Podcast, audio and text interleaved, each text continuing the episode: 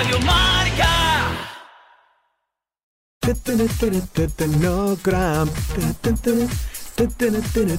No gram. ¿Qué dices? Le canto al milagro anticalambres que me salvó la vida en la última carrera. ¿Milagro? Sí, acaba con los calambres de forma inmediata y es de Scientific Nutrition, que conjuga deporte, salud y nutrición. Pero yo no tengo calambres. Pero tiene suplementos deportivos y complementos alimenticios, 100% libre de doping y con más de 300 referencias para el pre, el durante y el post-entrenamiento y competición. Ale, visita scientificnutrition.com y... No cramp. No cramp.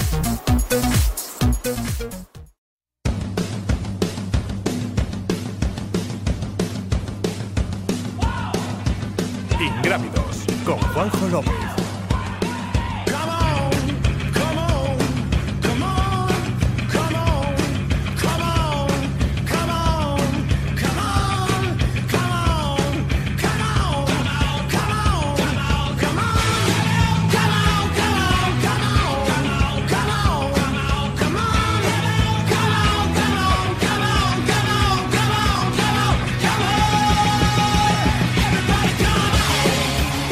Hola, ¿qué tal? Muy buenas, bienvenidos en Grávidos a vuestro programa de Trail Running, Montaña y Aventura aquí en Radio Marca.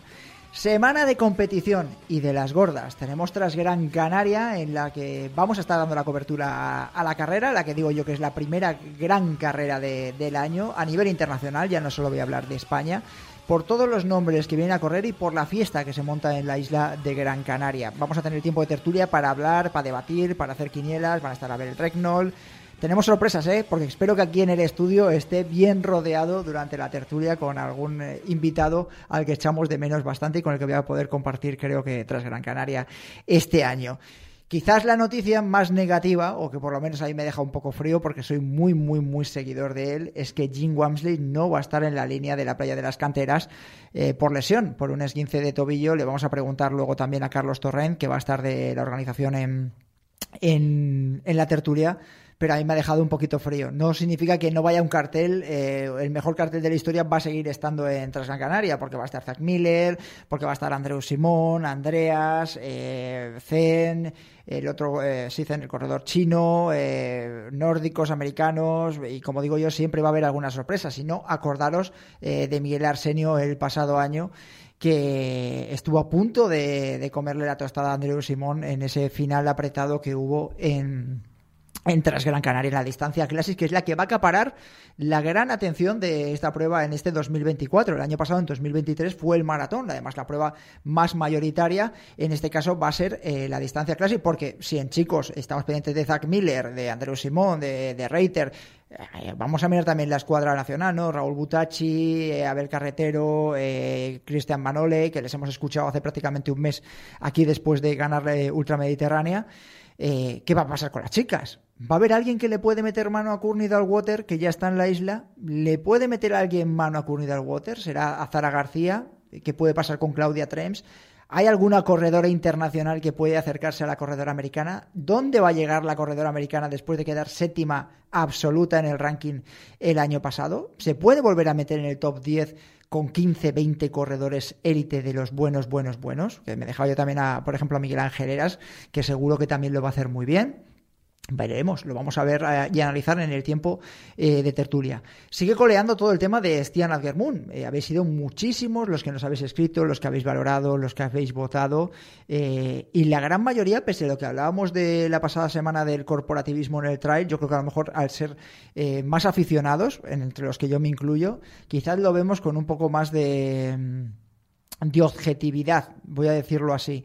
Y sí que eh, la mayoría lo señaláis como por lo menos eh, culpable. Eh, culpable de que el proceso está abierto y que algo ha hecho. Si no, no estaría en esa situación. Yo creo que ese es el resumen que puedo sacar de las valoraciones que habéis hecho vosotros. En nuestro, desde las novedades, desde el último programa, es que Mocatir ha admitido la, como dice él, su despiste y ha asumido los dos años de de sanción que le- se le van a imponer por no estar disponible en esos tres controles que tenía que haber pasado y no pasó el corredor internacional español. Mira la tontería que se ha quedado sin Juegos Olímpicos y a lo mejor con una medalla que le había cambiado la vida.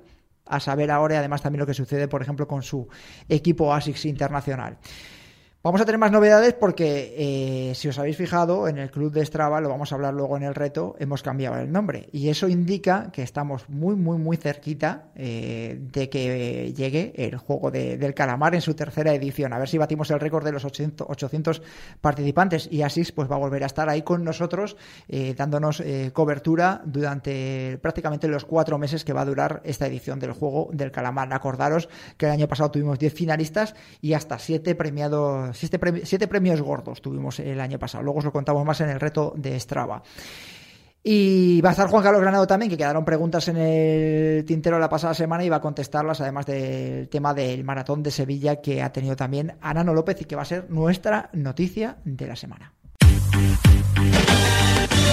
Estamos hechos para movernos. En cada zancada, cada subida, cada salto, nos sentimos libres. En Joca inspiramos a las personas a moverse, porque cuando te mueves, todas las expectativas y las limitaciones desaparecen y solo queda la posibilidad de un nuevo camino o un nuevo ritmo, con gente nueva y nuevas perspectivas. Para ello creamos nuevas soluciones atrevidas e innovadoras con la máxima amortiguación y ligereza aptas para todo tipo de corredor. Únete a nosotros y descubre un mundo lleno de posibilidades mientras vuelas. Joca Fly Human Fly, disponibles en tu tienda running de confianza. Noticia de la semana que nos vamos a ir hasta Sevilla. Bueno, hasta Sevilla es donde estuvo el, pasado fin de semana Nano López. Él estará ya tranquilamente en Barcelona. Nano, ¿qué tal? Muy buenas. buenas, ¿qué tal? Bueno, eh, victoria para Deresa Gueleta y Azmera Gebru, además con récord del circuito para Deresa Gueleta. Eh, ¿Qué te pareció el maratón de Sevilla? Dices que están ahí disputándose, ¿no? Valencia y Sevilla ser los mejores maratones de, España. ¿Qué sensación te dio a ti la, carrera? Sí, bueno, a ver, la carrera es muy rápida, ¿eh? La carrera es eh, tremendamente rápida. De hecho, creo que es el circuito más plano de, Europa, o eso, eso dicen.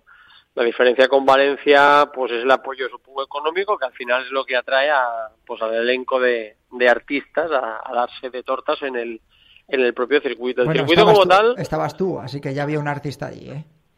Sí, un artista de sonambulismo. Yo competía con el de La Piña, no sé si lo habéis visto. No, no lo he visto. ¿No habéis visto el hombre este de La Piña que hizo el recorrido con una piña en la cabeza? Ah, sí, el de La Piña, es verdad. Bueno, luego le paso al, vídeo a Rodri también para que lo pongan eh, en directo. Si luego me dirá que, no le he pasado nada y me pone unos gatos. No, lo tengo descargado el vídeo, Rodri, así que estoy hasta por pasártelo ahora mismo. es buenísimo. y otro haciendo malabares, otro de Gran Canaria haciendo malabares con tres bolas, todo, todo el recorrido.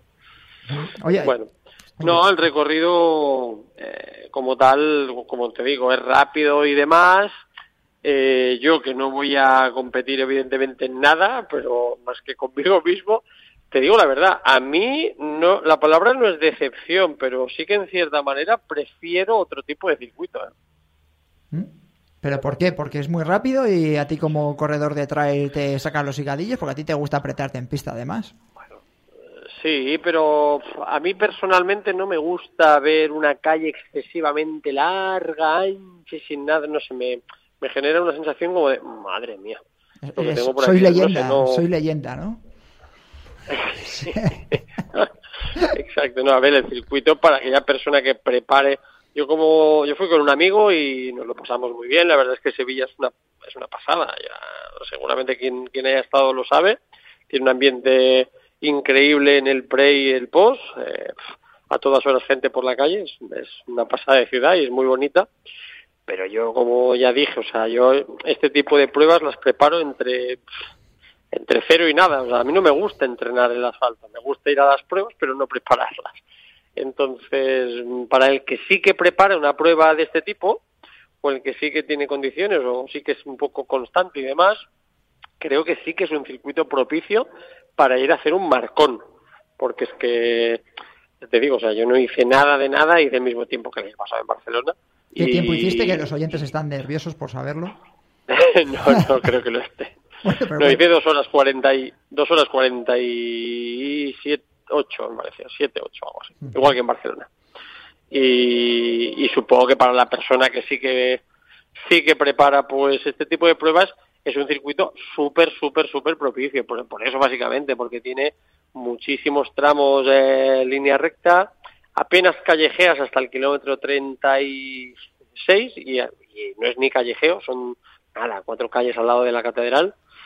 y el resto es pues eh, pues eso de zonas rectas y sobre todo eso muy llano o sea no hay ni un solo tramo ni nada pasamos por debajo de un puente al principio nada más salir que es el único tramo con algo de inclinación pero es que no hay nada ni una chinchetilla que digas ay mira allí sufres muchísimo porque nada nada nada la gente que te está escuchando del, del ASICS Maratón de, Sevilla eh, están encantados, que lo sepas, porque dicen, el año que viene si quiero ir a hacer eh, marca, me voy a Sevilla, que es para precisamente por lo que lo hacen también tan plano. Ten en cuenta que son distintos a nosotros, en eso tienen otra forma de ver eh, las pruebas, porque yo, por ejemplo, siempre que veo algo más de desnivel, digo, mira, ahí está mi momento, digo, porque aquí estoy sufriendo como un desgraciado en el llano. Eh, ¿Sabes? ¿Te, has enterado? Bueno, lo vamos a analizar dentro de unas semanas en Ingrávidos. Eh, la polémica, ¿no? Que parece que llegó la última corredora con seis horas y media a la meta. Creo que he visto un vídeo por ahí que se ha viralizado y todo el mundo aplaudiendo, que es súper épico y demás. Y bueno, no, no, han faltado críticas diciendo que para ir a correr un maratón en seis horas y media, pues eso no es preparar una prueba y que prácticamente si no has preparado ese tipo de carreras, ¿para qué narices vas a correr, no? ¿Cómo lo ves tú? Lo vi, lo vi. Bueno, esto es como muchas de las noticias que tienen salseo y generan polémica. eh, noticia con matiz. Eh, yo ya lo dije ayer mismamente hablando con, con este amigo con el que fui que, que hombre, a ver, hay, hay personas que a lo mejor hace, que no sé si al caso, eh, no creo, pero hay personas que a lo mejor hace 20 años o 30 años atrás ya corren una maratón y, son personas que te hacían pues eh, 2 horas 40, 2 horas 30 y algo, han pasado 20 o 30 años, tienen 60 o sea, o 65 años y te hacen 5 horas en la maratón. ¿Qué pasa? ¿No tienen derecho a correr la maratón? Porque al final son personas, la edad pasa y, a todo el mundo le, evidentemente, le va frenando en ese ímpetu de hacer marcas. No es lo mismo correr con 25 años que correr con 60. Y lo mismo pasa con esta, con esta chica. Pues yo no conozco su historia personal. A lo mejor es una persona que lleva muchísimo tiempo preparándose a su nivel el poder completar un recorrido maratón para mí es respetable. Sí que es cierto que yo también he dicho en más de una ocasión de que mm, decirlo correr, pues seguramente no ha corrido gran parte del recorrido. ¿Eso implica que no pueda hacerlo? Ni mucho menos. Si es que al final, yo no sé si hay alguna carrera en la que no establezcan un tiempo límite. A mí me suena Nueva York que creo que dejan el arco allí puesto para que la gente vaya llegando cuando quiera. No sé si hay tiempo, pero la gente puede entrar. Entonces, sin conocer la historia de cada persona, a mí me parece que es pues criticar por criticar. Ahora bien, te digo que si una persona por el hecho de, yo qué sé, de conseguir esa medalla de un día para otro va allí y durante siete horas camina, pues sí, yo tampoco le llamaría corredor, le llamaría finisher de un maratón, pero no corredor. Hmm. Pero tampoco creo que esto sea una, no sé, la persona, yo no creo que se tenga que sentir ofendida porque le digan que es o que no es corredor sí que se tiene que sentir ofendida si alguien dice no tienes derecho a correr la maratón de Sevilla. Pero sí, claro. Me acuerdo, de una, me acuerdo de una polémica que tuvimos aquí al principio en Ingrávidos con Fabián Roncero, que le salieron, sacó una entrevista diciendo que, cual, hasta su abuela podía correr un ultra, no sé qué dijo, eh, si le daban tanto tiempo y demás historias. Y lo analizamos con él, ¿eh? me acuerdo yo y me, gustó mucho la, charla. Eh, Nano López, venga, nos escuchamos la, semana que viene, que seguro hay muchas cosas que, que analizar contigo. Cuídate mucho, ¿vale? Venga, Genial, nos vemos. Un abrazo. Hasta luego, Adeu. Escuchamos pista de, del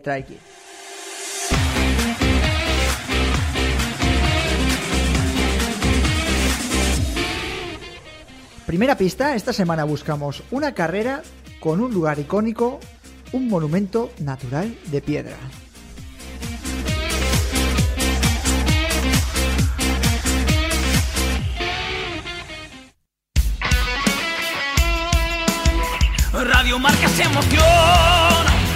Radio Marca. ¡Jurramendi! ¡Jurramendi! ¡Jurramendi! ¿Hasta cuántas veces piensas gritarlo? Hasta las 360, que es el nuevo concepto de Jurramendi Trail, que rodeará el próximo 23 de marzo toda la montaña de Montejurra. ¿Toda, toda? Escoge tu distancia, 12, 26 o 45 kilómetros. Recupera con la comilona popular navarra. Diviértete con las carreras infantiles, mueve tu cuerpo con nuestro conciertazo y disfruta de Jurramendi. Inscripciones abiertas desde el 12 de diciembre en www.trailmontejurra.com. En Trideporte estamos de rebajas, de segundas rebajas. Accesorios de running al 50%, las mejores marcas de zapatillas al 40%, ese último modelito molón de runner al 40% y todo con la confianza de recibir tu pedido en menos de 48 horas. ¿Dónde? En Trideporte. Visítanos en www.trideporte.com. Ingrávidos con Juanjo López.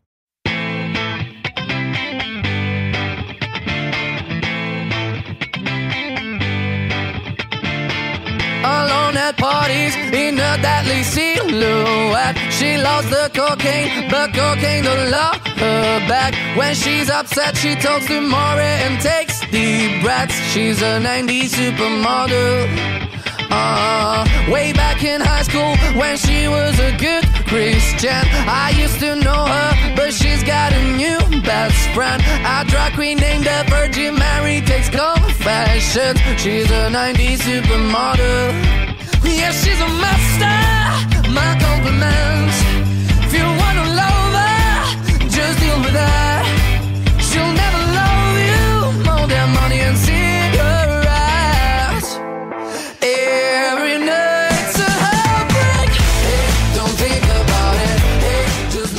Repetimos con Juan Carlos Granado. Aló Granado, ¿qué tal? Muy buenas. Aló Granado.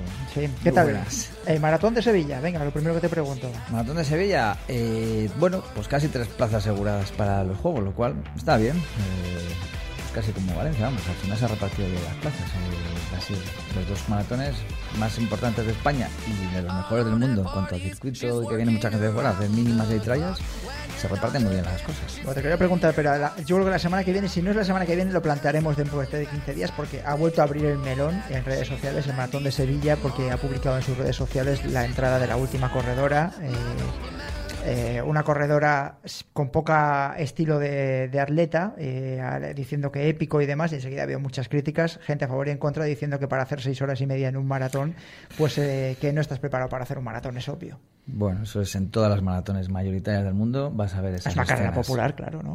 Entonces, Sí, bueno. sí. Pero bueno, se volvió a abrir el debate diciendo, si no estás preparado, no vayas a este tipo de pruebas. Había gente diciendo, dice, bueno, ¿quién eres tú para decir quién puede ir o no si sí. realmente está Con la piel fina que tenemos ahora, no se puede decir nada. No te hablo el marrón, pero que sepáis que ese va a ser uno de los marrones que vamos a, o melones que vamos a abrir en breve. Venga, lo granado, pregunta rápida. Aitor Nieto del, del Team Excusitas te puso la pregunta para si el Team Excusitas me ha gustado mucho. Para ser rápido hay que correr rápido. Es una pregunta que parece tonta, pero que tiene su miga. Me refiero a que si quieres ser un corredor rápido, hacer las carreras mirando el tiempo e intentar batir tus propias marcas, lo que hay que hacer es entrenar a esa velocidad, ¿no?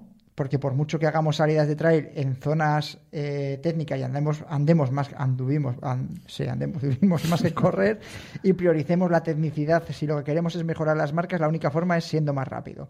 Me llevo dando cuenta que muchos corredores de asfalto con un nivel y marcas que ya consideramos de alguien que corre rápido, ejemplo, 37 minutos en 10 kilómetros, sin ser élites, cuando vienen al trail y hacen el periodo de adaptación, esa base de velocidad que traen de asfalto les da cierta ventaja frente a otros corredores de un nivel similar que no vienen del asfalto. ¿Es posible que la evolución de esta esté teniendo el trail se deba enfocar a más similares al corredor de asfalto y pensar en mejorar la velocidad, sobre todo en carreras de en torno a las 4 horas o menos? Está bien la Sí pregunta. que me suena, pero bueno, como es una pregunta que nunca huelga responderla, pues vamos a hacerlo. Eh, si quieres ser un completo corredor de trail o de cualquier otra disciplina, tienes que hacer un poco de todo. Hay que hacer cosas largas, hay que hacer cosas técnicas, hay que hacer eh, subidas muy empinadas y subidas más tendidas y bajadas muy técnicas y bajadas muy rápidas o con un desnivel de más de 20%, que también es difícil correr. Hay que hacer de todo, pero si quieres correr rápido, la única forma de ser rápido es hacer un trabajo de intervalado, fraccionado, a una intensidad su máxima que nunca máxima. Y o tienes unas condiciones innatas mm, por, tus, por tu musculatura, por tu tipo de fibras rápidas, o si no, no vas a conseguir correr rápido nunca, por mucho que hagas trabajo de resistencia. Serás un, corredor de un nivel medio majo porque podrás mejorar tus consumos de oxígeno, tus umbrales y tu economía de carrera, pero nunca vas a poder ir rápido en zonas que se puede correr rápido. Eh, Juan López Tello, ¿consideras interesante suplementarse con vitamina D y magnesio? Muchas gracias. Uf, esta pregunta... Ya, para ti yo... No, no, yo no, yo no me meto Pavelén. nunca en charcos. Hay otros que sí que les gusta meterse en entrenamiento, fuera de mi profesión, pero yo en nutrición no me meto nunca. Vale, pero bueno, par- parece obvio eh, que la vitamina D y el magnesio, sobre todo el caso del magnesio, os pongo, os invito a lo que dicen Belén Rodríguez o Rafa Ramos cuando han estado aquí, son suplementaciones que sí se utilizan bastante habituales ¿eh? para Sí, bueno, deportistas. pero lo puedes hacer con alimentación natural. No tienes por qué suplementar si comes bien. Vale. Iñaki Oyarzábal Arizmendiarrieta. Al hacer la prueba de esfuerzo me mandan todos los datos. Entre ellos me dan el R1 en ciento- entre 137 y 152, el R2 entre 153 y 162 y el R3 163 169 de pulso. La, la cosa es que uso un Garmin y tengo desde Zena- eh, Z1 a Z5, zona 1, zona 5. ¿Cómo puedo calcularlos con lo que me han dado? Bueno, es- básicamente es cogerse y trasladar la el plano metabólico de las zonas con la zona, el plano metabólico de las Rs y a establecer un- unos porcentajes de cada uno de ellos. Es decir, al final él le han dado tres Rs Sí. y en el Garmin tiene cinco zonas. Pues como es todo por porcentaje, lo único que tiene que hacer es, bueno, le interesaría saber cuál es el máximo, porque ahí no nos dice el máximo, sí que dice zona 3, que pone hasta 169, que entiendo que tiene que tener más, porque ya su R1 está muy alto de pulso. Sí. Entonces, eh, no sé la edad que tiene, pero bueno, me puedo imaginar que si en R3 va hasta 169, seguramente pueda tocar los 180 pulsatines. Pues nada, escoger y cogerte en un lado las Rs, en otro lado las zonas, e intentar ir por porcentajes asimilando cada una de las, de las zonas, de las cinco zonas, teniendo en cuenta que seguramente zona 1 sería eh, un R1 y cortarías bastante antes que el 152. Eh, la zona 2 sería entre el R1 y el R2. La zona 3 claramente es un R2 casi tocando el R3. Y la zona 4 y 5, pues a partir de las 163, que serían 166, 168, 169, imagino que en R5, que no sé si las tocará mucho si es de trail, pues llegará a las 175, 80 hipotéticas que debería llegar.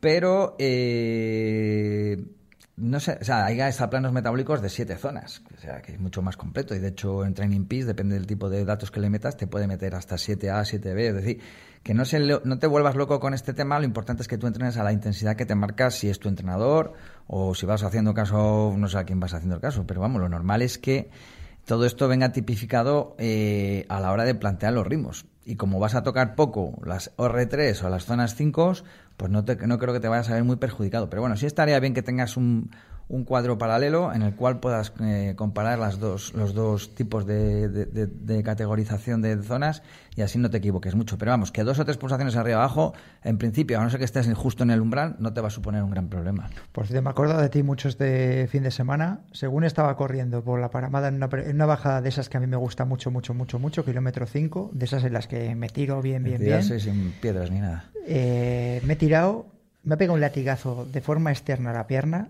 por aquí, que he dicho, digo, bueno, digo, habría que haber corrido algo más.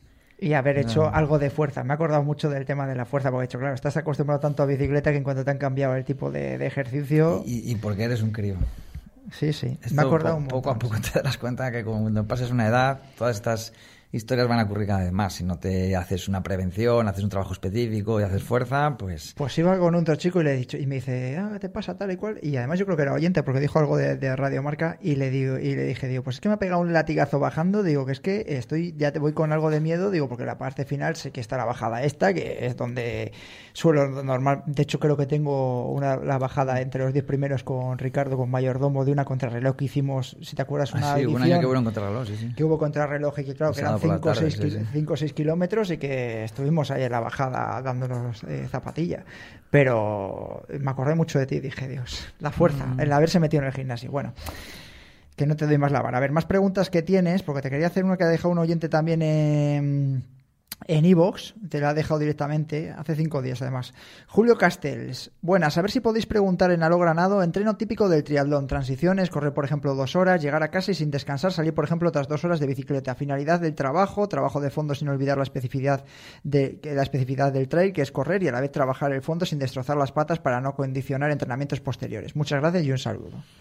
Bueno, todo lo que sea eh, hacer una prevención de la- del impacto en la carrera va a venir bien, sobre todo en ciertos momentos de la temporada en los cuales no conviene arriesgar. Eh, y puedes jugar incluso con el orden. O sea, es decir, tú ahora aquí has planteado correr y luego bici, que puede estar bien una parte inicial de preparación, pero luego lo ideal es que lo hagas al revés, que hagas primero la bici y luego correr, porque la especificidad es mucho mayor. Correr con las piernas cansadas es lo que hacen algunos corredores cuando van directamente de- del trabajo a correr o se levantan a las X de la mañana o, o salen de tarde de trabajar y se van a correr por la noche para hacer un trabajo de ultra por nocturno. Es decir, mm, al final es muy parecido, por ejemplo, lo que hace el famoso entrenamiento de Kilian, de hacerse no sé cuántos metros de desnivel en, inter- en subidas y bajadas y luego llegar a un llano y meterse un 10K a ritmo, a ritmo umbral. Es decir, trabajar, como siempre digo yo, tienes que trabajar a tu ritmo de competición en cualquier tipo de circunstancia, ya sea en eh, fresco o ya sea en fatiga, porque es la única forma de que tu cuerpo responda siempre en todas las condiciones. Tienes que ser eficaz fresco y eficaz eh, en fatiga. Entonces, o lo, o lo reproduces en entrenamiento, si no va a ser imposible que seas lo mismo de eficaz que si no lo haces. Eh, Has dejado ahí un titular. Lo de eficaz eh, fresco y efic- eh, eficaz en fatiga Claro, está bien. Hay que grabarlo a fuego, los ritmos en las piernas, para que sean eficaces en todo tipo de condiciones. Sí, lo que pasa es que, claro, cuando luego te cantan las piernas. Claro, eh, pero eso es porque no lo has hecho previamente. Ya, ya, ya. ya. O Sigues cantando, pero por lo menos eres eficaz. Oye, te voy a pedir una. Ya, estas son cosas que no te gustan. Eh, si me da por correr el, vi- Ah, el viernes eh, los 46 kilómetros de Transgran Canaria, porque yo eh, hasta la paramada de- del domingo iba pensando, digo, bueno, el año pasado iba fatal y la corrí y de hecho bajé de las 6 horas, bien, tal y cual, y estaba súper orgulloso de mí. Pero claro, me doy cuenta de que primero ni había pasado lo que yo he pasado los últimos meses eh, y había Sí. corrido algo. Esta vez llevo 11 kilómetros de, de paramada. Es decir, ¿cómo? Y eh, ahora va a venir Diego, pero le voy a preguntar a ver si se viene a correr conmigo para que vayamos de, de charleta y de paseo. Pero si no es así, Yo siempre te voy a decir que vayas mm, con mucho guardado, o sea, con mucho margen. Y si- o sea, tienes que ir, por ejemplo, por ejemplo, con Diego es un buen margen, ¿no? Sí, Porque el sí. ritmo de, para- de Diego para ti es muy cómodo. Ahora le vacilamos, O sea, yo sí. sí que he hecho cosas sin estar preparado, pero me he ido con gente mucho más lenta que yo y me ha permitido mm, llegar a meta con cierta frescura. O si no haces eso, tendrías que hacerlo de tal manera que vayas de los 46 kilómetros a hacerte varias fases, es decir, Lo que hice el año pasado, sí. hasta el 20 tanto, del 20 al 30 y tantos X, y a partir de ahí, si me encuentro Si bien, estoy vivo, tiro para adelante. Y si no, sigo guardando, que no pasa nada, que no te estás jugando nada. Entonces, eh, por lo menos llegar a meta con dignidad, no como, no sé si saldrá antes o después, como ¿Qué? un cadáver. Vale, sí, sí, sí, saldrá después, sí. No, no lo hemos entendido tú y yo, sí. Venga, te voy a hacer otra pregunta. Eh, y, te- y ya te dejo. eh, bueno, te, te quedas a la tertulia, ¿no? Sí, sí, sí. Vale. Irialu te ha escrito a través de Instagram. ¿Cuánto tiempo de descanso es recomendable tras unas 100 millas? Sin correr, solo bici y demás. Eh, Irilau, ¿eh? Que siempre le doy mal. A ver si ponéis un nombre normal, porque es que lo paso mal toda la semana. Sí, además aquí con las luces y tal Sí, complicado de fastidioso. bien, ¿eh?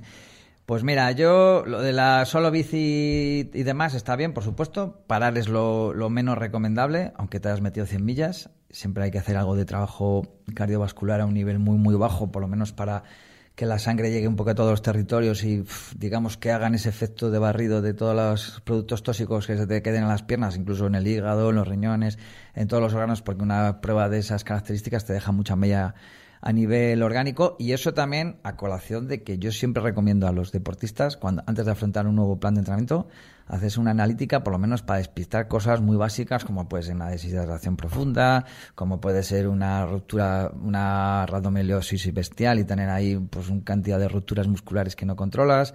Es decir que orgánicamente estés por dentro sano y te puedas volver a plantear hacer otra preparación curiosa, porque si no te arriesgas a que tu cuerpo tú crees que estás bien, porque igual emocionalmente te han salido bien las cosas y estás muy potente a nivel mental, pero tu cuerpo por dentro eh, no está tan fresco y te puedes meter en un bucle muy peligroso de fatiga a medio o largo plazo del que luego salir es mucho más complicado porque ya estamos hablando de enfermedades mm, bastante, mm, no decir graves, pero jodidas de luego de sobrepasar. Entonces, siempre mejor precaución e intentar hacerse una analítica y despistar cosas. Y si te la puede interpretar alguien que tenga un poco de dominio de analíticas pos esfuerzos de larga duración, mejor para saber qué parámetros son los que tiene que mirar. Me acuerdo yo de la entrevista con Imanol Alenson tras la, ¿cómo se llama? No, eh, la carrera esta que se hacía de bueno, salvajada, 400 kilómetros o lo que sea allí en Cataluña. La Andrómeda, no, no me acuerdo, la no me acuerdo, bueno, No, lo digo, pero me acuerdo que me decía que uno de los titulares era que prácticamente le daban por muer- eh, porque los, eh, análisis habían sido terroríficos. Sí, hay un, hay un parámetro ahí de la CPK que los médicos... Andómita era. Sí, que si los médicos no están acostumbrados a tratar con deportistas, pues te pueden ingresar directamente a la UBI. Pero ya no, de- ya no deportistas, deportistas de este tipo.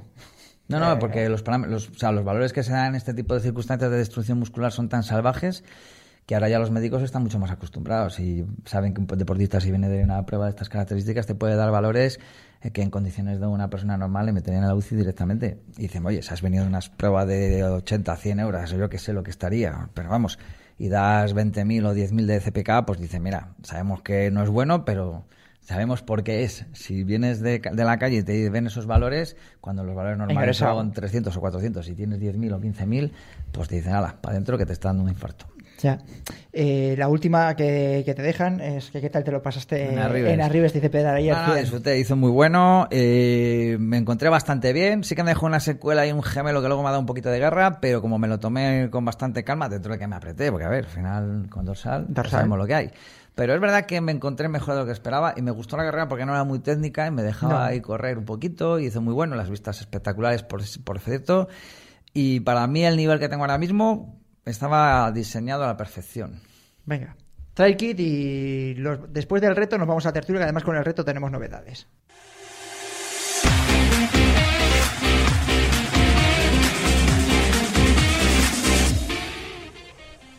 Segunda pista, nuestra carrera secreta puede vivirse con calor, con frío y vivir oscilaciones de más de 20 grados desde la salida hasta la meta.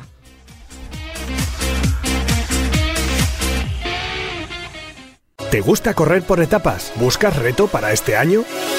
Tres días Trail Ibiza 2024. Del 29 de noviembre al 1 de diciembre tienes una parada en la Isla de las Fantasías con cuatro distancias: ultra, maratón, media maratón y 10 kilómetros, a las que acompañar con una carrera nocturna por la ciudad amurallada y terminar el domingo por las calas paradisíacas de Ibiza. Corre y benefíciate de las ventajas de ser de los primeros inscritos. www.tresdiastrailibiza.com ¿Los has visto? ¿A quiénes? ¡Mira, por ahí van otra vez! ¿Pero quiénes? A Stian Angermund y Sara Alonso. Llevan las nuevas Fuji Speed 2 de ASICS. Y llevan placa de carbono como las de competición en asfalto. Exacto, son las zapatillas con las que han ganado el mundial en Austria en Chamonix y además tienen la tecnología ASICS Grip en la suela para conseguir un agarre inigualable. ¡Me encantan! ¿Y ahora los has visto?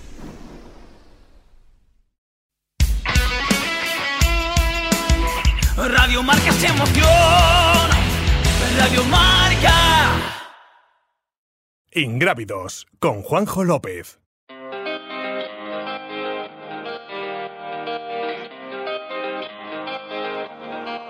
Ho una cosa da dirti da tempo, ma non ho mai trovato il momento. Potrei farlo qui, non mi importa se questa gente mi guarda ridendo. Giuro l'altra notte è stato bello, non esci più dal mio cervello. Non basterebbe un solo anello, tu vali più di ogni gioiello. E chissà se quando parti poi ritorni qui da me e dimmi se questo sentimento vale anche per te. Balla finché rimanendo ad occhi chiusi, mi dai un bacio e poi ti scusi. Resta qui solo un secondo in più perché dedicare mille canzoni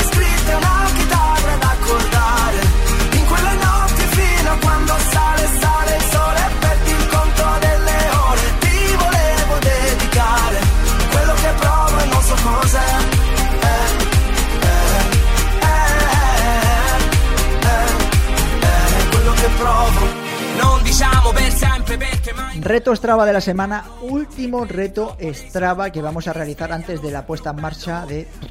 No tengo aquí la mesa como tendría con Gabriel de Miguel para empezar a darle a los soniditos, eh, que, que tuvimos la pasada semana y que también me gustó mucho. Juego del Calamar, tercera edición del Juego del Calamar que va a comenzar la próxima semana. Eh, vamos a empezar a, a crearemos el evento para que os empecéis a apuntar. Ya sabéis que la primera vez es obligatorio eh, que os apuntéis todos. Va a haber algún cambio en el funcionamiento porque os lo iremos contando entre esta y la próxima semana. Queremos batir los 800 participantes de la pasada edición, 832 fueron el año, el año pasado. Y ya sabéis que es una prueba eliminatoria, los que habéis visto la serie, es cada semana ponemos un reto, los que lo superan pasan a la siguiente fase, a la siguiente semana, y los que no se van quedando en el camino. Habrá premio todas las semanas, entre todos los que completéis el reto, eso exactamente el mismo funcionamiento, y luego eh, entre los 10 últimos eh, supervivientes esto va incrementándose el nivel de dificultad, eh, pues habrá ya premios más importantes. El año pasado me acuerdo que casi todos erais ultreros los que llegasteis al final, pero la idea es hacer también algo de tipo tiempos, que sea cada vez un poquito más exigente y no solo prime la hacer kilómetros y desnivel. Esta semana eh, vamos a dar, vamos a ver que el, el ganador os lo voy a dar ahora mismo, pero vamos, os voy poniendo el... Es que no, no he hecho los deberes y luego me echéis la bulla. Esta semana el, gana- el ganador o el que vamos a pedir va a ser una media maratón, que yo creo que va a ser ya la última prueba así de sencillita, aunque nos solemos empezar con un nivel bajito. Y vamos a pedir una media maratón, 20 kilómetros. Bueno, venga, vamos a pedir el tema, el tema de Tras Gran Canaria, que nos vamos a cascar aquí un servidor y posiblemente Diego Rodríguez. Vamos a pedir 46 kilómetros y 2.500 metros de desnivel positivo esta semana. Pero podéis hacerlo de las veces que queráis, ¿vale? Es decir, no va a ser como nosotros que nos vamos a tirar, es decir, vamos a ir a un ritmo de machorra, pero bueno. 46 kilómetros y 2.500 metros de desnivel positivo esta semana para completar el reto del club de ASICS eh, Ingrávidos, que también hemos cambiado el naming. Y el premio ha sido para Ángel Salas, ¿eh? que ha hecho, ha hecho además dos horas y media, mil metros positivo, 26 kilómetros, 1123 y le ha salido la marca que pedíamos. Así que Ángel Salas te llevas el premio de Strava. Escuchamos pista de Try Kit de Dani Sanabria.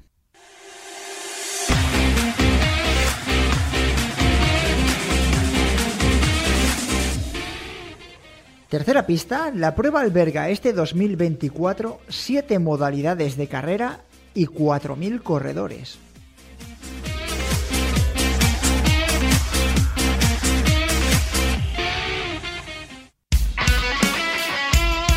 Radio Marca.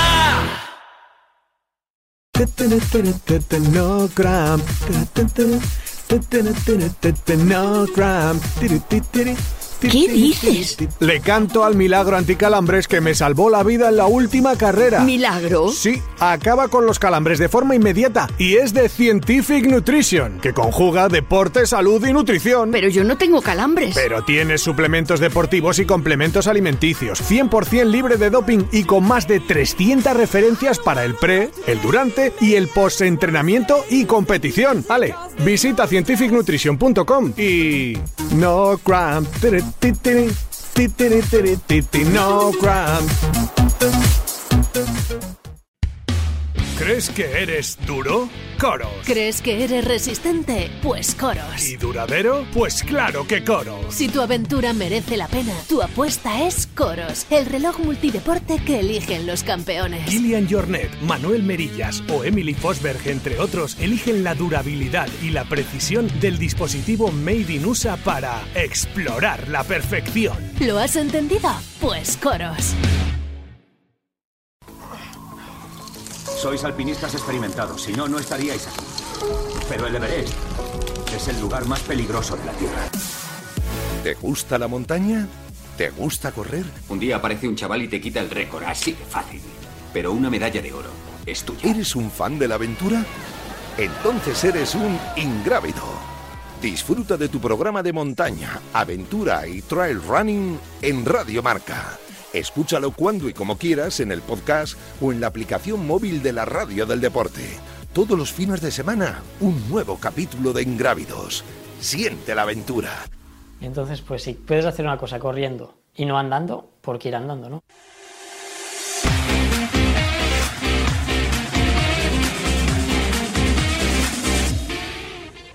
Cuarta y última pista, nuestra carrera vivirá en unos días su edición de más nivel deportivo.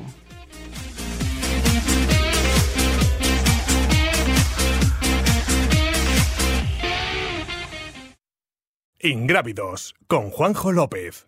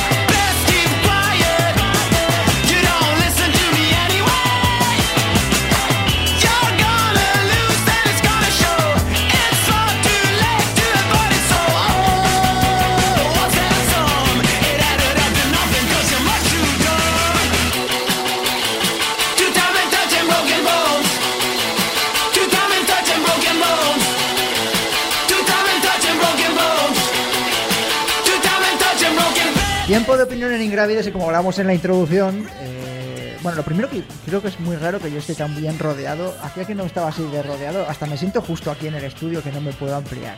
Diego Rodríguez a mi derecha, ¿qué tal? Muy buenas. Me ha, me ha costado llegar, no sabía por dónde se iba venía. Y de eso que te, bueno, te, te queda lejos de casa ya no, ¿no? Bueno, bueno, sí, también, igual. Es que me he cambiado de casa. Vale.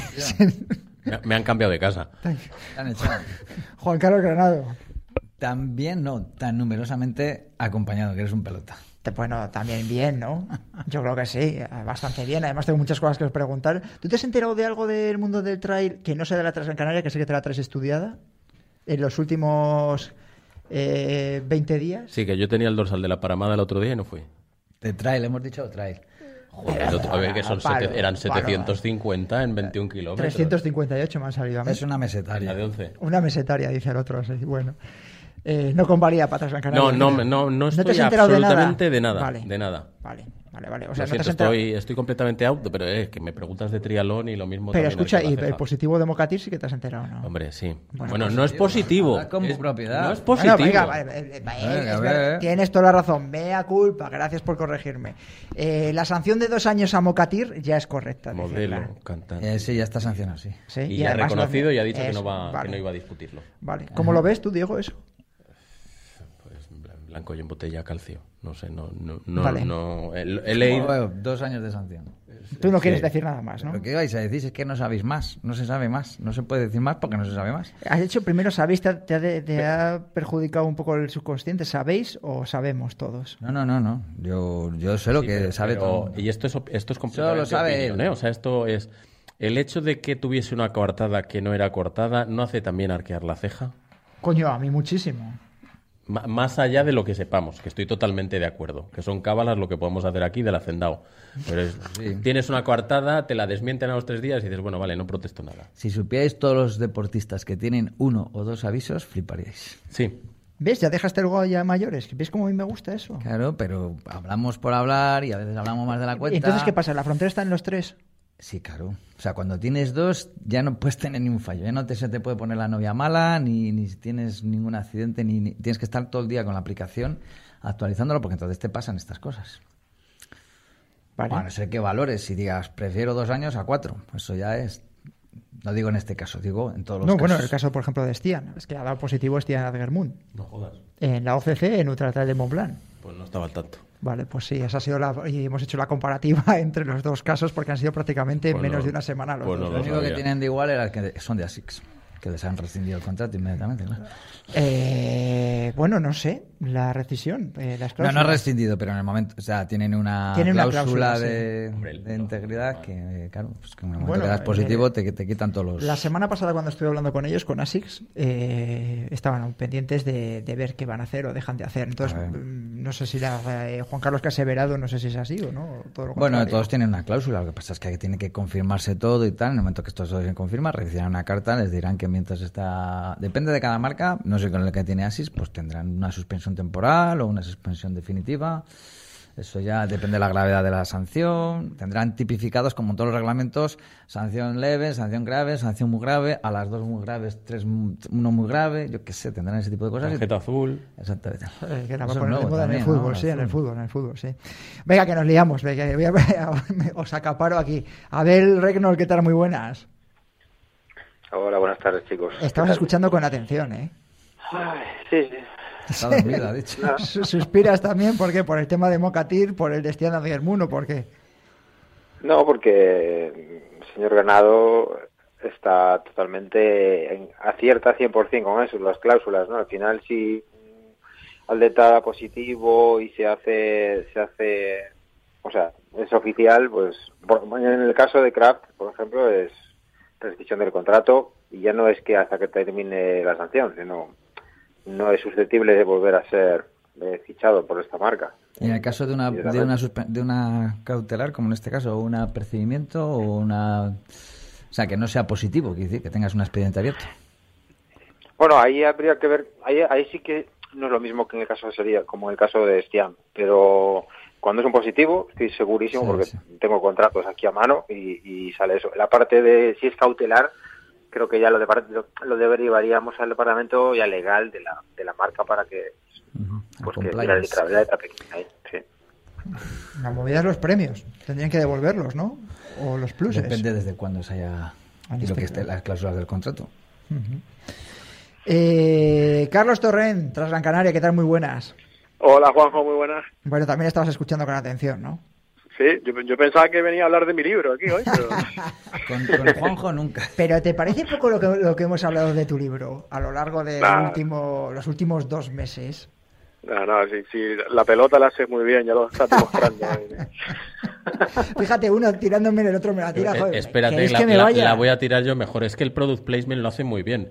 Porque está entrevistándote a ti y está con una gorra de Rivera Sacra. Sí, bueno, pero porque es la, que, la única que tengo negra. Bueno, No, ya- miento, ya lo sé, ya lo sé. Tengo una de Transgran Canaria negra también, ¿eh? Me podía haber puesto la negra de Transgran Canaria. Hace el contenido de manera forma. muy orgánica. Sí, sí, sí, soy cada, cada día, yo creo que porque sí que tan despistado casi como Mocatier.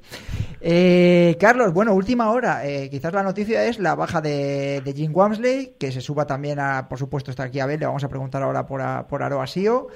Eh, pero bueno, el tema de Jim, claro, ganador de UTMB, no sé hasta qué punto os condiciona. Tenéis un cartel de la leche, pero bueno, sí que era quizás el más abanderado junto a Zach Miller.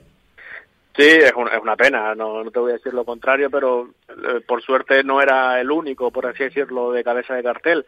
Es verdad que teníamos muchas ganas de, de ver a Jim, como de verlos a, a todo el resto de, de cartel de corredores que tenemos, a- así como a los, a los populares, pero hombre, eh, supone una, una, una ausencia importante la de la de Jim Wansley porque no es la primera vez que va a venir y al final lo viene, eh, es una faena, o sea, ha tenido una, una lesión en los ligamentos del tobillo y no, nos ha excusado que, que no puede venir. Pero, pero bueno, ojalá lo tengamos año que viene. Por suerte, como dije antes, tenemos muchos otros candidatos que, que ya incluso algunos están en la isla y, y pasando calor estos días antes de, de tomar la salida de la carrera. Y, como dice tanto Jim como evidentemente Pau Capel, ya lo sabíamos que no que no iba a venir por el tema de la paternidad y, y Aroa, entre las chicas, pues de las ausencias más destacadas. Eh, has dicho mucho calor. ¿Te acuerdas, digo, que el año pasado cuando fuimos estaba nevando aquí en Valladolid? Vaya contraste, fue yo volví moreno. Tú, vol- tú volverías moreno, yo tuve que esperar el avión una hora y media para que pudiésemos despegar. No ha llovido ni hace frío, nos vamos a encontrar con, eh, con calima. ¿Qué situación tenéis ahora mismo en Gran Canaria? Ahora mismo hay calima, pero se, se espera que se disipe eh, antes de la carrera. De hecho, ya hoy hay muy poquita. El fin de semana sí que hubo bastante. Eh, se espera que se ahora haya un, un anticiclón, un tiempo bastante bastante bueno para la carrera, con posibilidades de lluvia para sobre todo la noche del viernes al sábado. Pero bueno, ya sabes que aquí puedes estar a la salida a 20 grados, subir y estar a cero y bajar y estar a 30. O sea, Un eso es un- continente en miniatura. es una, una montaña rusa de, de temperatura, pero sí se espera que haya una, una pequeña lluvia, sobre todo la, en la noche del viernes y la mañana del sábado en la zona norte. En el Garañón tiene que hacer frío y niebla, si no es imposible. Claro, tienen que notar eso por, por narices. A ver, ¿qué le pasa a Aroa? Bueno, Aroa tuvo una lesión, un esguince bastante feo en Dos Abutres, en Portugal hace cuestión de dos semanas y media, casi tres, y no termina de estar del todo bien como para poder enfrentarse a, a, una- a un evento como Transgran Canaria que ella, como ella siempre dice, yo no voy a ir allí a pasear, si no puedo ir a competir no voy a ir. Pero obviamente tampoco está para correr, o sea, está, empezó a correr antes de ayer. Y a correr, cuando me refiero a correr, ha hecho nada, rodajes de 10 kilómetros, 15, por pisteo y claro, es demasiado cerca, todavía tiene una leve, un leve hinchazón y no como para enfrentarse a una prueba en la que ella quisiera estar a 100% de capacidad, claro, entonces no, no es posible. Eh, está muy, muy pastillada, pero no es posible.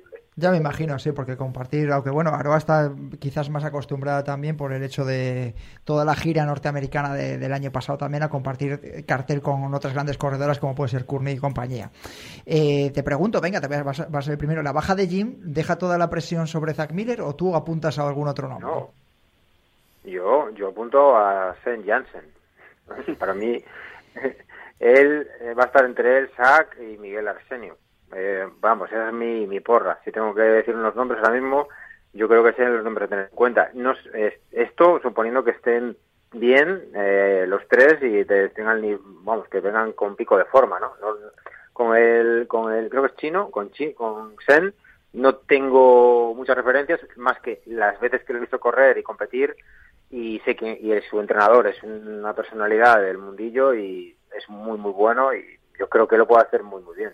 Entonces, yo creo que va a estar entre él, Sack y Miguel Arsenio. Pero eso es más o menos. Es que hay tantos nombres que es muy difícil. O sea, no eh, tiene una calidad este año, como todos, pero este año especialmente esta carrera que está más abierta que nunca. Dentro de todo, de sus cinco o seis favoritos, hay más, hay como 15 si te pones a echar cuentas. Es que escu- escucha una sonrisa, de una risita por ahí de Carlos por ahí detrás cuando has dicho Jansen. Eh, ¿qué, qué, qué pasa? ¿Qué- No, eh, es, verdad que, que nunca ha ganado aquí un corredor ni americano ni chino en la, en la carrera masculina. Eh, es, es curioso, ¿no? Porque lo, lo han intentado mucho. El año pasado Shen Yasen también estuvo en la parte eh, liderando la carrera mucho tiempo, pero al final se no llegó al kilómetro 100 y se tuvo que retirar. Eh, yo no descartaría eh, Andreu Simón, que sabe lo que ganar, lo hizo aquí el año pasado, y, y Miguel Era, eh, yo es que confío mucho en, lo- en Miguel. No sé, yo, en, en mi porra están los dos también, los dos nacionales, eh, aparte de algún otro americano que, que podemos tenerlo eh, a lo mejor un poquito de retaguardia, como Seth Ruling, corredor de- del equipo de North Face, eh, pero luego hace poquito estuvieron aquí entrenando Abel Carretero y Raúl Butasi, que el año pasado también eh, lideraron la carrera hasta, hasta Tejeda. No sé, yo creo que está está súper abierto, pero yo me uno a la porra de, de Abel, de, de Miguel Arsenio, viene de ser campeón de ultras de Portugal este mismo fin de semana, Sí. es un, es un tío que, que corre mucho y muy rápido y el año pasado quedó segundo a puntito de coger a Andreu al final.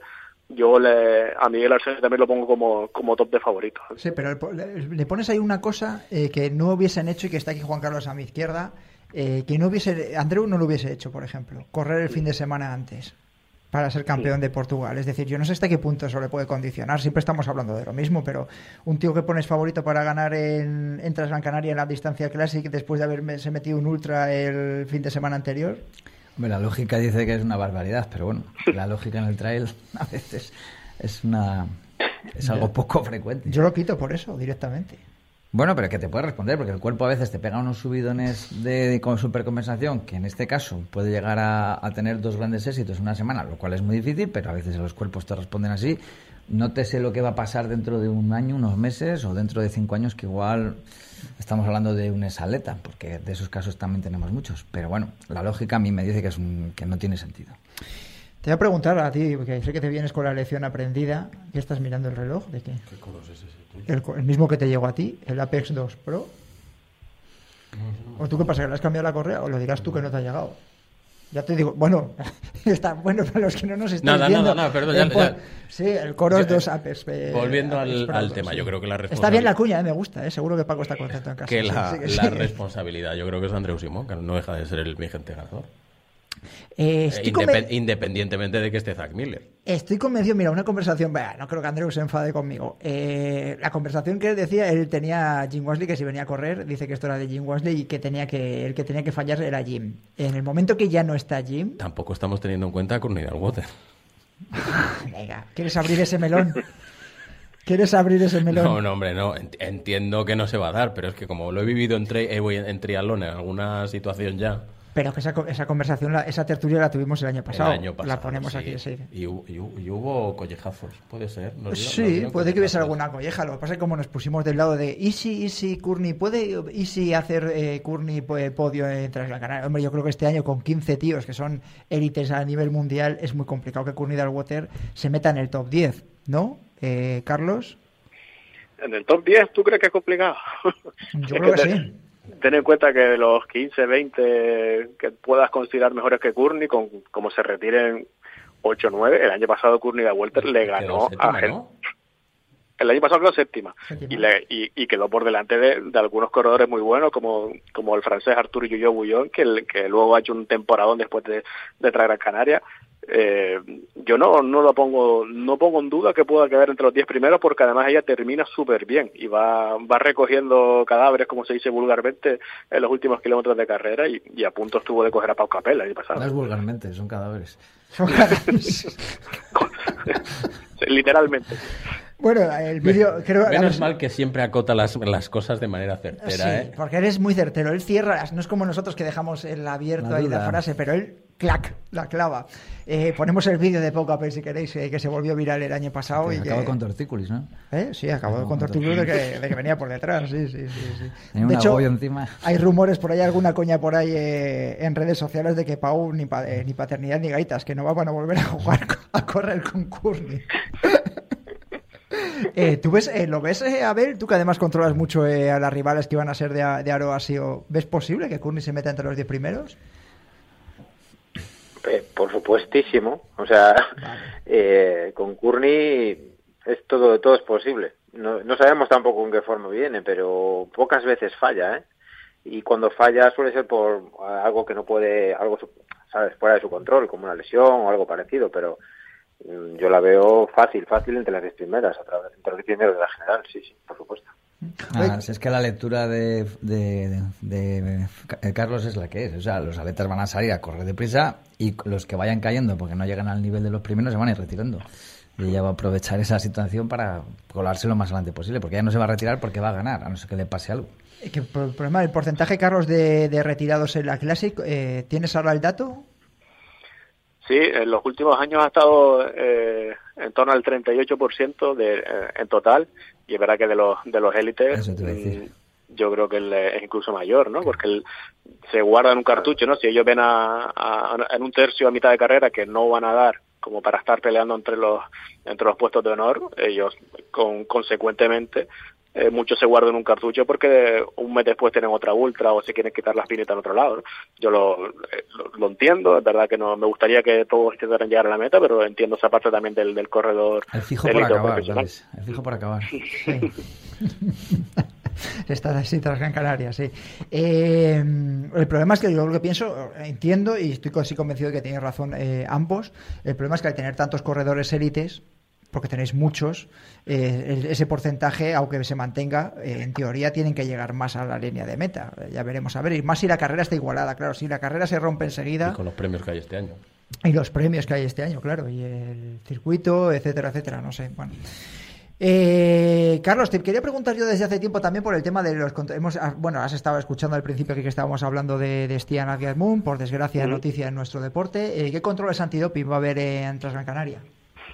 Eh, no sé si, es- si te lo puedo decir, la, eso lo- con el tema del dopaje no, no se debería decir antes de la carrera, sí me- te confirmo que va a haber, Vale. pero no, no te puedo no te puedo concretar nada porque no, en teoría son eh, confidenciales los controles antidopaje, luego después de la carrera te puedo decir, pero sí es verdad que tenemos eh, previsto controles tanto para la Classic como para la maratón. Al final te lo he dicho casi todo, pero Bueno, sí, bueno, has dicho, pero bueno, está bien, está bien. Ya sabes que te cuesta callarte, ¿eh? por eso te pregunto Sí. yo y te tiro de la lengua. Esto ya me conocen.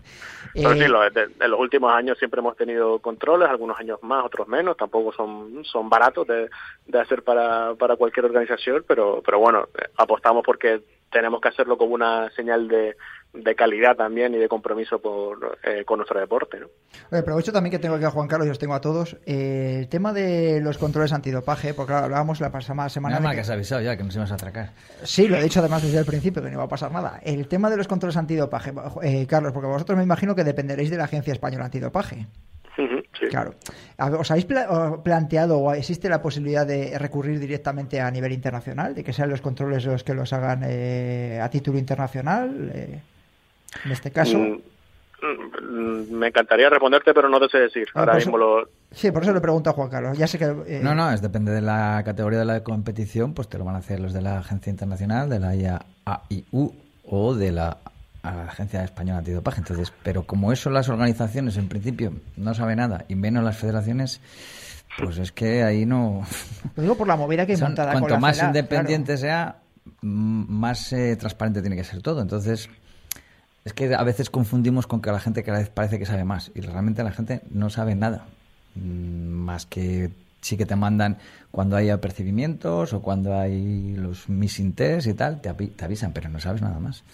Porque realmente se quiere independencia absoluta, porque que si no, en el momento que una federación, una organización pueda manipular un poco esa, esa tú, este, el otro, pues ya no es, ya no es transparente, ya no es limpio. Sí, bueno, pero con todo lo que está saliendo sobre Terreros, que ha tenido que, que dimitir, que incluso estuvo aquí en Ingrávidos también hablando el expresidente de, de la CELAT, que da Mira, la yo estaba sensación... hablando con la secretaria de la Federación de la Española y realmente ellos tienen sus propias mm, lecturas, pero ellos apelan a que todo el proceso se está haciendo de la manera que dicta la ley.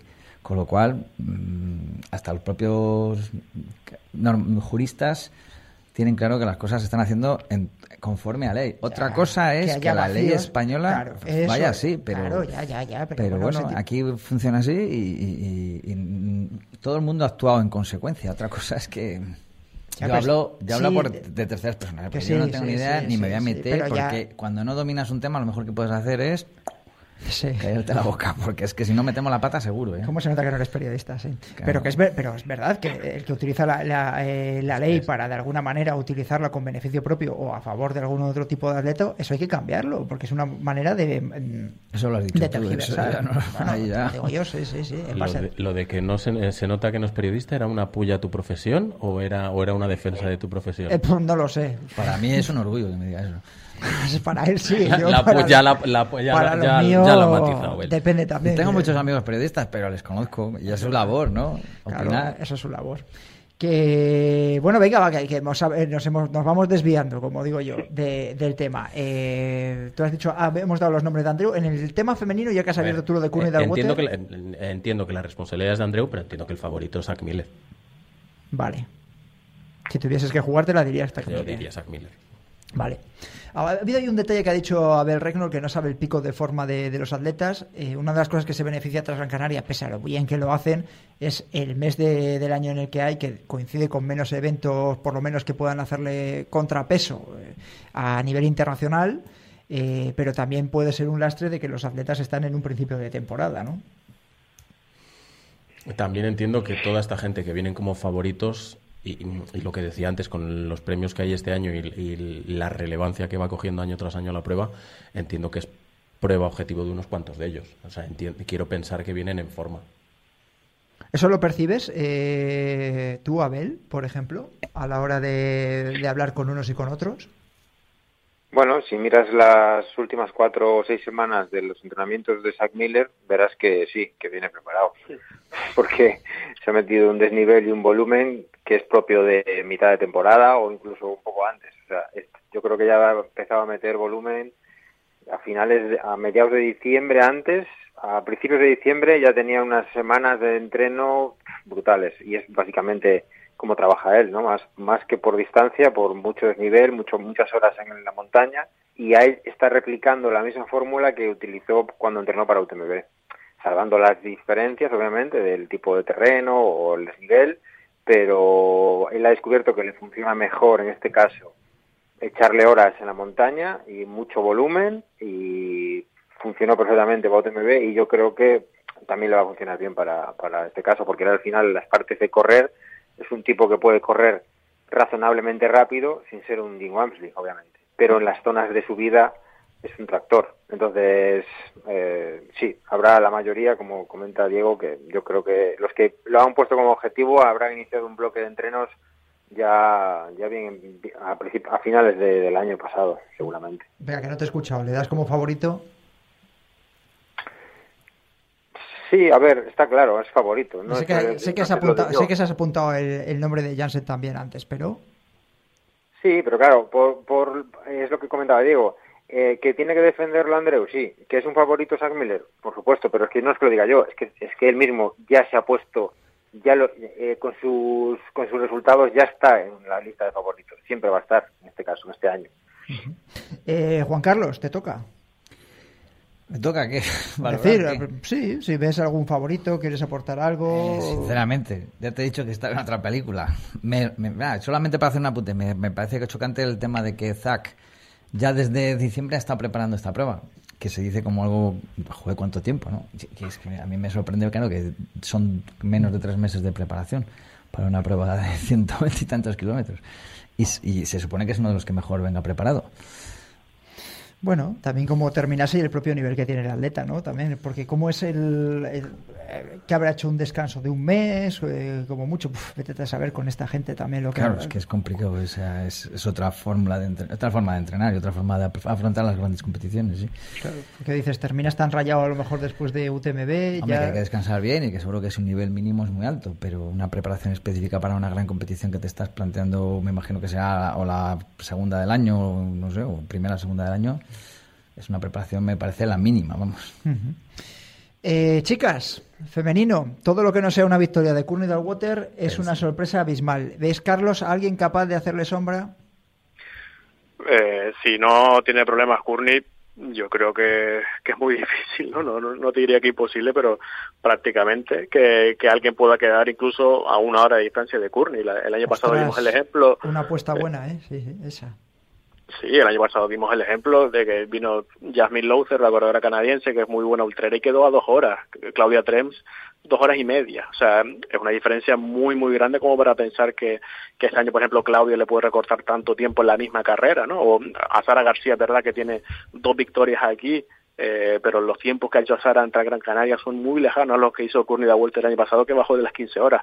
Eh, ojalá no, ojalá le puedan plantar cara y aguantar con ella por lo menos eh, buena parte de, la carrera, pero siendo honestos, es, complicado, ¿no? Que, corredoras, eh, eso como a Sara, como, como Claudia, tenemos luego a, a Yuri Yoshizumi, la corredora japonesa, a la polaca Dominika Stelmak, es, un escalón un poquito más bajo, pero ojalá por lo menos puedan eh, disfrutar de estar corriendo y compitiendo con, con todo lo, todo lo que puedan hasta que Courtney eh, lógicamente pueda dar el, el hachazo definitivo en, el- en algún punto de la noche pero más eh, eh, yo veo complicado que incluso quede alguien a una hora de Courtney en la, en la clasificación femenina ojalá me equivoque ¿eh? Joder, pues sí, porque al verlo va a pasar mal en la televisión, aunque hay muchas cosas para contar, pero se va a quedar sin carrera rápido. Yo siempre pienso en los compañeros.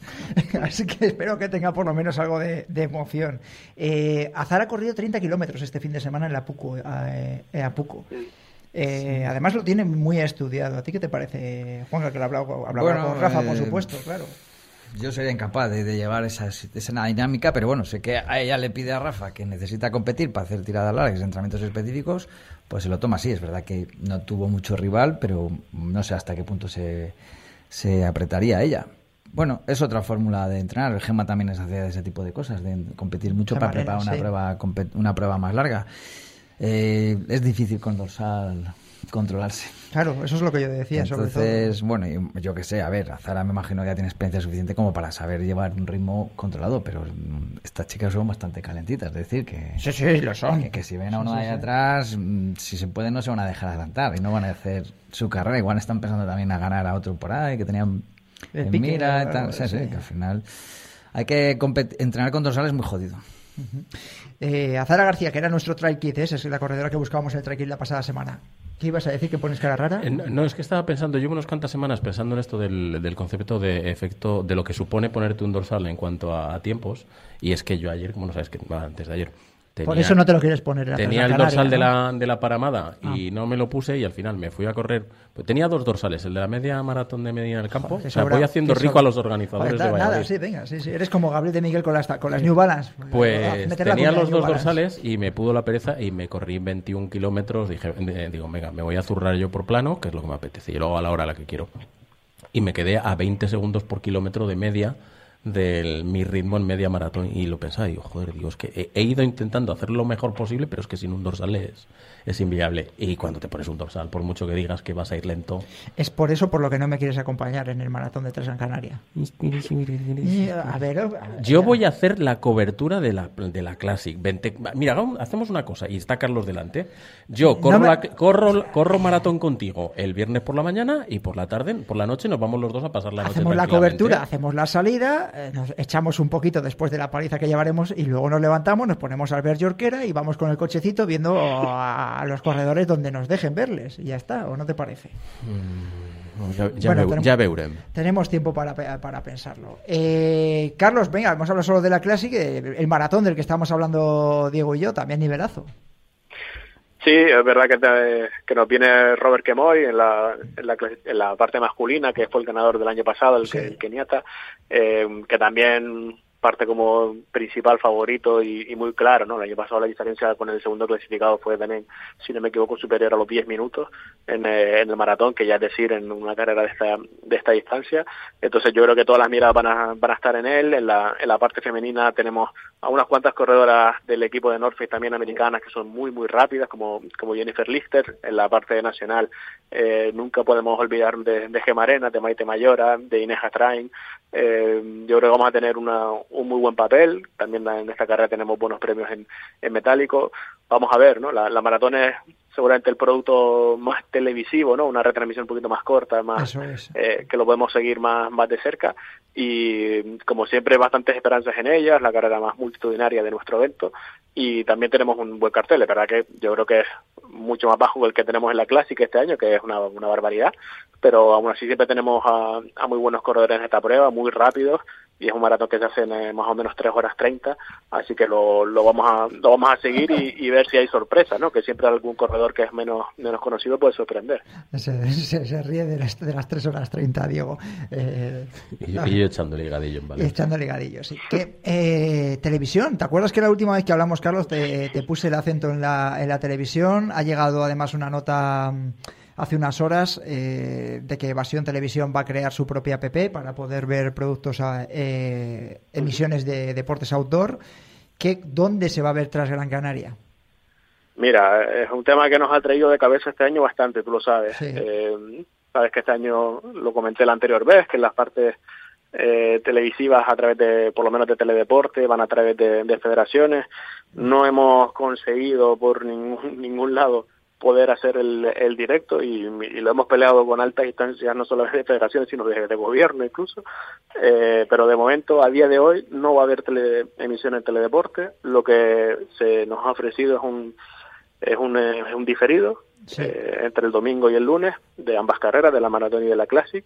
Eh, de unas dos horas aproximadamente de duración cada una de ellas. En lo, de momento, incluso dedos porque a lo mejor todavía estamos a tiempo de cambiar de aquí al viernes, es lo que, lo que hemos conseguido, pero eh, aparte de ello tenemos nuestra retransmisión en nuestros propios canales, en, YouTube? A través de, en YouTube y a través de todas las partes digitales, en, en español, en inglés y posiblemente también en chino para la, la parte la, la, parte asiática.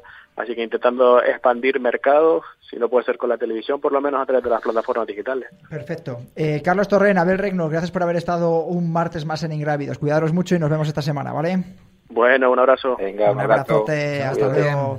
Chao. Diego Rodríguez, Juan Carlos Granado, muchas gracias por haber estado una semana más con nosotros. A ti, Diego, bueno, por lo menos esta semana te veré más. Haremos un resumen, aunque sea desde la habitación del hotel ¿no? o de algo. Hombre, sí, algo grabamos. Algo habrá que hacer, vale. Y tú vas a llevar la cámara de la GoPro nuestra para el vídeo del planeta. O sea Vale, a ver, ya me dirás dónde me la coloco, que soy muy especial para correr, ¿eh? Así que con eso te lo digo. Te iba a decir una barbaridad. Sí, pues sí, yo también. A lo mejor termina ahí, no te digo yo que como no. La, como la del hotel del otro día. Eso sí, la misma, sí. Gracias eh, por haber estado un martes más. Cuidaros mucho. Ya sabéis que nos podéis eh, escuchar eh, todos los martes a partir de las 4 de la tarde en 104.0 de la FM, en todas las plataformas de, de podcast. En Ivos, en Spotify, en Apple, en no en Podimo no, en Audible tampoco. En, sí, en Audible sí, pero no En Audible sí, en YouTube. En YouTube, en, la, app de Radio Marca y en YouTube. Buena semana a todos. A